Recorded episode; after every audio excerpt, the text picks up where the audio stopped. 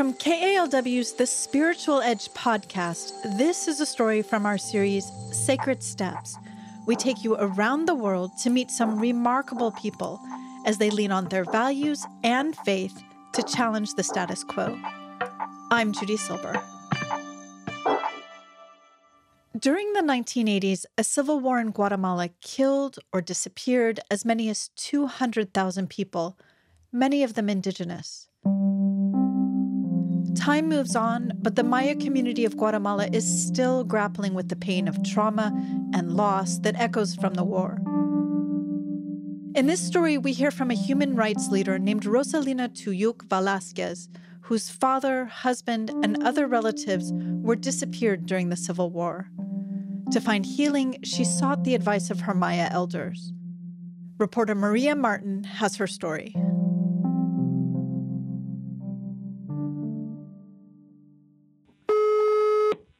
¿Aló? Sí, habla María Martin, la periodista de la radio pública. As the COVID 19 pandemic raged and Guatemala was under lockdown, I spent time on the phone with a remarkable woman. She's a human rights activist, and her story mirrors the long history of struggle of Guatemala's Maya, especially its women. Bueno, mi nombre completo es Rosalina Tuyuk Velázquez. From her home in the western highlands of Guatemala, Rosalina Tuyuk Velasquez tells me she belongs to the Kaqchikel Maya linguistic community. She was born to a family of peasant weavers and artisans some 60 years ago. Actualmente soy la coordinadora general eh, de la Organización de Viudas de Guatemala, CONAVIGUA, Tuyuk heads an organization she founded in 1985, known by its Spanish acronym as CONAVIGUA, the National Coordinator of Guatemalan Widows. Que fundamos junto a otras mujeres que fuimos víctimas eh, del genocidio en nuestro país. The organization Conavigua fights for the rights of women who were raped and widowed during the country's long civil conflict. Rosalina Tuyuk tells me that what led her to organize this Widows Association came out of her own experience. Porque yo sigo buscando a mi padre que fue detenido, desaparecido forzosamente. I'm still looking for the remains of my father, she says. He was detained and forcibly disappeared, along with my husband and a number of other relatives. Quizá todo el tiempo de, de la guerra hasta ahora siempre estuvo marcado. Rosalina says what the Guatemalans call the time of the violence, almost four long decades of war lasting from 1960 to 1996, was a time of much pain for her and for countless Maya women, especially the bloody 1980s. We found terrible devastation, village after village destroyed, with some of the houses still burning. Entonces uno no termina el ciclo de la vida y en el caso de nosotros uh, que siempre hemos buscado a, a mi padre. Her family's pain, she says, comes from the constant search for her father's remains and the memory of other loved ones lost to violence. Like it or not, she says, this will always be a source of anguish. Nos cuesta sanar las heridas del pasado. Even after all this time, she says, the war officially ended more than two decades ago, it's hard to heal the wounds of the past. This isn't just the case for Rosalina Tuyuk, but for thousands of other Maya women who endured similar losses. First, I mean, there was the, the, the very real trauma of what they experienced, either the disappearances or uh, or the actual husband being killed right in front of them, and that was true in a number of cases. Anthropologist Linda Green writes about the challenges these women faced not only emotional loss, but just trying to survive and support their children. You know, for several years, there were no corn crops planted because of displacement. So there, there was enormous food insecurity, women didn't have the money to buy the fertilizer. They themselves either had to work those fields or they had to hire uh, mozos to do it for them. Fear and necessity drove many from their homes. Many also suffered in other ways. Chronic headaches, gastritis, inability to sleep, tense, nervous, as well as the physical manifestations of, of trauma that we now call post traumatic stress syndrome here in the United States. Pero también en medio de eso siempre hay felicidad, hay éxitos. Today, Rosalina Tuyuk believes that the universe gives us a chance to find balance along with the pain. Hay fortaleza en medio de todas esas uh, amenazas uh, para la vida. Even with all these threats to life, she says, there's joy and opportunities to demonstrate strength. But she'd come to this understanding gradually. For more than 25 years, she'd had questions about why the tragedies of the war had happened. Siempre había una pregunta del por qué y por qué y por qué. Why was there no father, no husband? Why did the Guatemalan army kill so many people?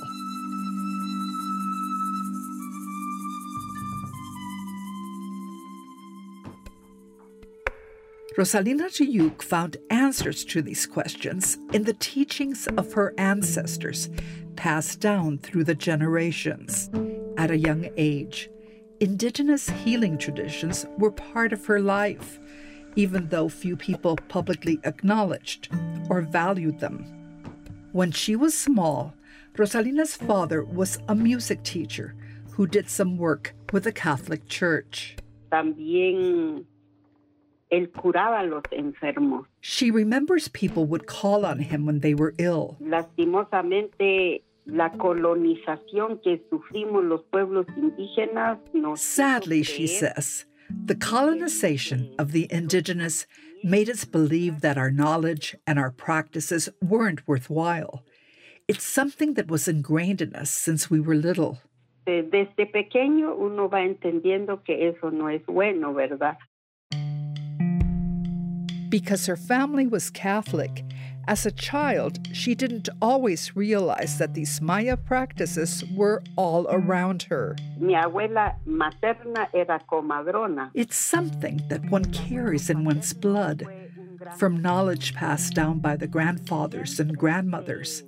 My maternal grandmother was a midwife. My paternal grandfather was a great farmer, and he would give thanks to the earth Saludar al sol, la salida del sol, la bajada del sol, and salute the sun when it rose and at the sunset. agradecer la lluvia, agradecer el aire, He would give thanks to the rain and to the air. pedir permiso por ir a trabajar el campo. He would ask the earth for permission to work the land. So these are traditions not taught inside churches, but in the collective customs of a people.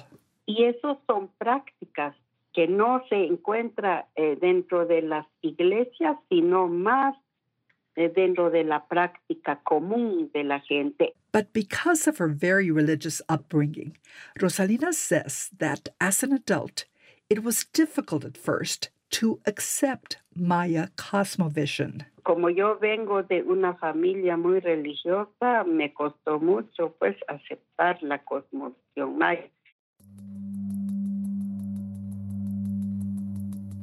Cabalmente en el año 80, cuando desapareció mi esposo, Rosalina says that in 1980, after her husband disappeared, she sought out an elder, and he told her, Your husband won't be found, nor will you hear about your father. y tenés que empezar a, a vivir por tus hijos, a vivir por tu familia. And he said, Now you have to start thinking about yourself, about your children. Now you have to live for you and for them. Entonces eh, tenés que empezar a ver tu misión de vida. He told her, Now you have to live your life's mission.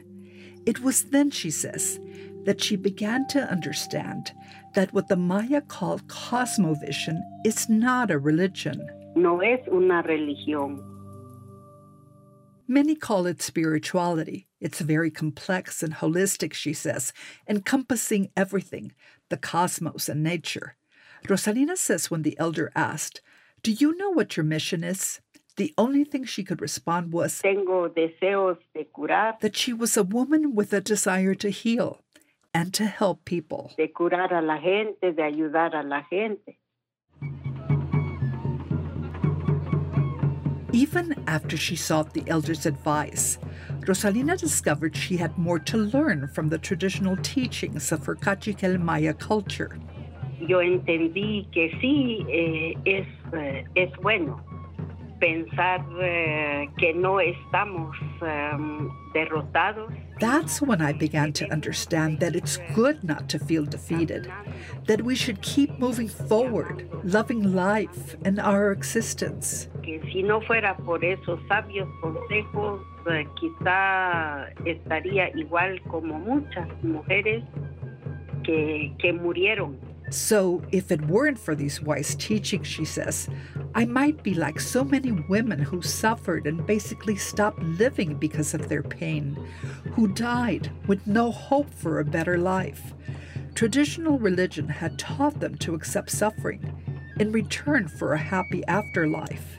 A veces no, nos, nos condenan a I think that sometimes conventional religion condemns us to suffer, to not live life fully and in balance. Yo agradezco profundamente a muchos ancianos, a muchas ancianas, I'm profoundly grateful, she says, to the many elders, men and women who told us it isn't good to keep on suffering because we were meant to be happy. We were meant to take care of Mother Earth, to protect all life, be it human or animal, the life of everything that lives on this planet. Embracing her culture, she says, allowed her to make sense of all that had happened and to heal. en medio de todas esas eh, eh, para la vida. Now she can say that, even with all these threats to life, she's profoundly grateful to the universe to be alive, to have grandchildren, to fight alongside other women. All this, she says, has given her strength to continue with her life's mission. Luchar junto con las mujeres, eso me ha dado mucha vida. Maya Cosmovision also gave Rosalina a way of looking at the material world. It gave direction to her human rights work. Digamos, desde los los años 85. que In 1985, when I began my work with the women, she says, and there was also the commemoration of the 500 years of colonialism, that's when I began to understand how Maya Cosmovision connected with my social and political work. La cosmovisión también, también es organización, también es político, también es, económico. Eh, I began to understand that the Cosmovision is also about organizing, about politics, about economics. So I started to defend the rights of Indigenous people, their way of being, of acting, of thinking. Su forma de ser, su forma de actuar, su forma de pensar. Her work with the widows in the late 80s and early 90s coincided with the reawakening of Maya identity, not only for Rosalina, but for other indigenous leaders like the Nobel Peace Prize laureate Rigoberta Menchú. A la hermana Rigoberta Menchú me hizo conocer mucho más esa profundidad histórica de los pueblos indígenas. Sister Rigoberta Menchú, Rosalina, helped me understand the profound complexity of indigenous communities. By the time peace accords finally ended Guatemala's conflict in 1996, the Widows Association Rosalina Tuyuk founded, Conavigua, had become one of the leading human rights organizations in Guatemala.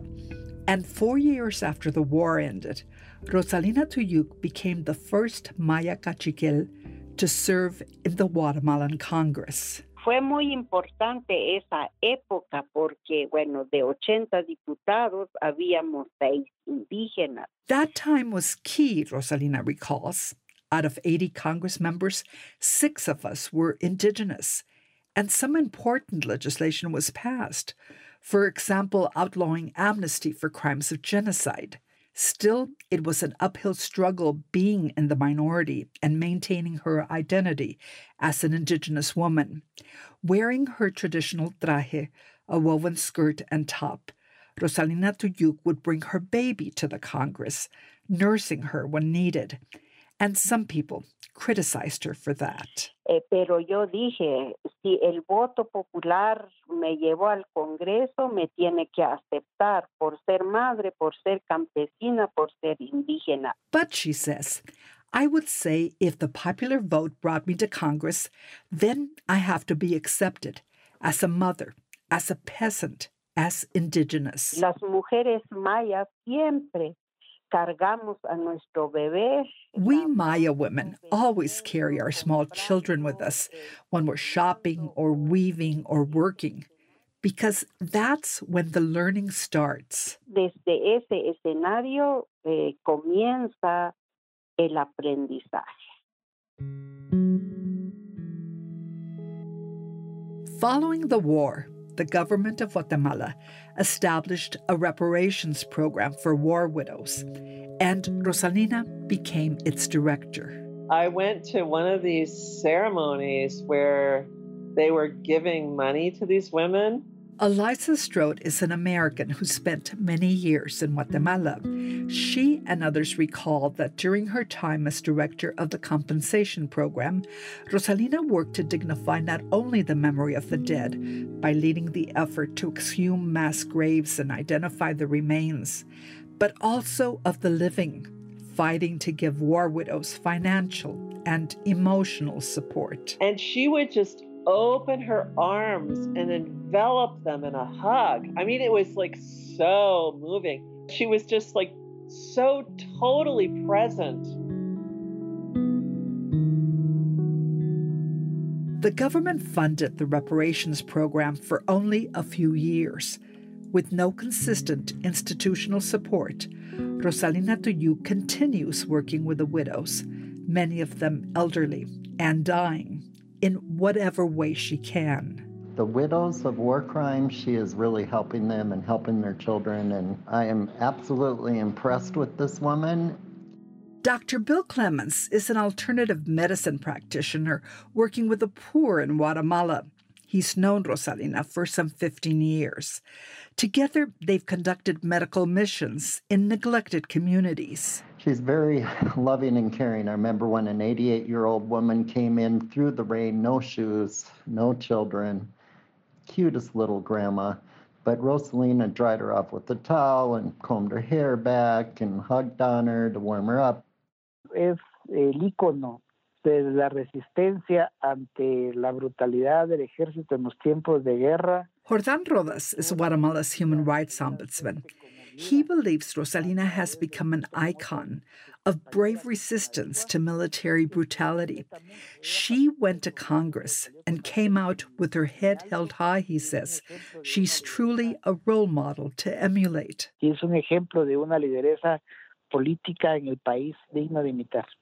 Although international human rights groups have recognized Rosalina Tuyuk for her work, she tells me she doesn't do it for the awards. Mucha gente creía que los mayas pasaron hace 500 años. When I was growing up, she says, we were taught that the Maya had disappeared. Que ya no existían. And the only thing that remained of them were tourist attractions. We grew up being taught we were just worthless Indians. Y que ahora solo somos indígenas. Ah, no, ni siquiera nos decían indígenas. Eh, somos, uh, somos los indios. Despite some social progress, Guatemala's Maya still strive to achieve parity and respect in their own country, where opponents feel increasingly free to attack indigenous human rights defenders and practitioners of Maya spirituality. In June of 2020, witnesses watched in horror as members of an evangelical sect dragged the internationally recognized Maya healer and plant medicine expert Domingo Choc Che into a field, doused him with gasoline, and set him on fire. His attackers accused Choc of witchcraft. His death called attention to continuing discrimination in Guatemala against those who practice traditional Maya religion. So Rosalina Tuyuk says she now has a renewed commitment to vindicate her culture and its spiritual traditions, and to honor those who've perished to keep it alive. Entonces vinieron todas las luchas de reivindicación. It's a revindication, she says, not only of art and culture, but of rights and history. No es ningún regalo. And it's not a gift, she says. It has a cost. And so we have to continue to struggle to maintain our culture. Que regaron su sangre en esta sagrada tierra. Especially in memory of those who've shed their blood on this sacred land. For the spiritual edge, I'm Maria Martin in Antigua, Guatemala.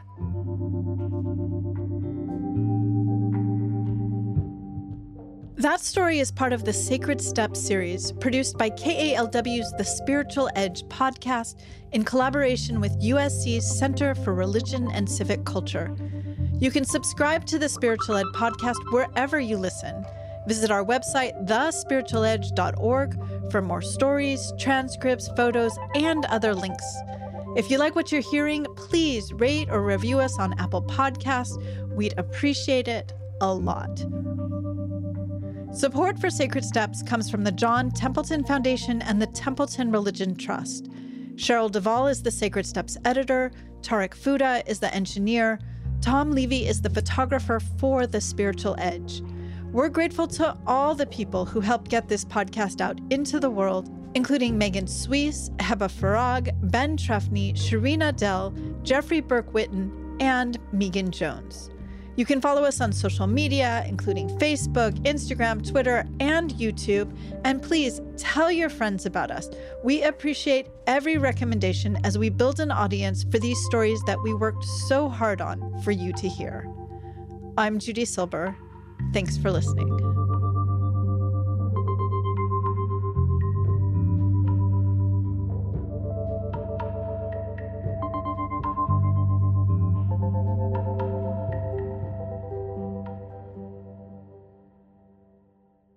Native Voice One, the Native American Radio Network.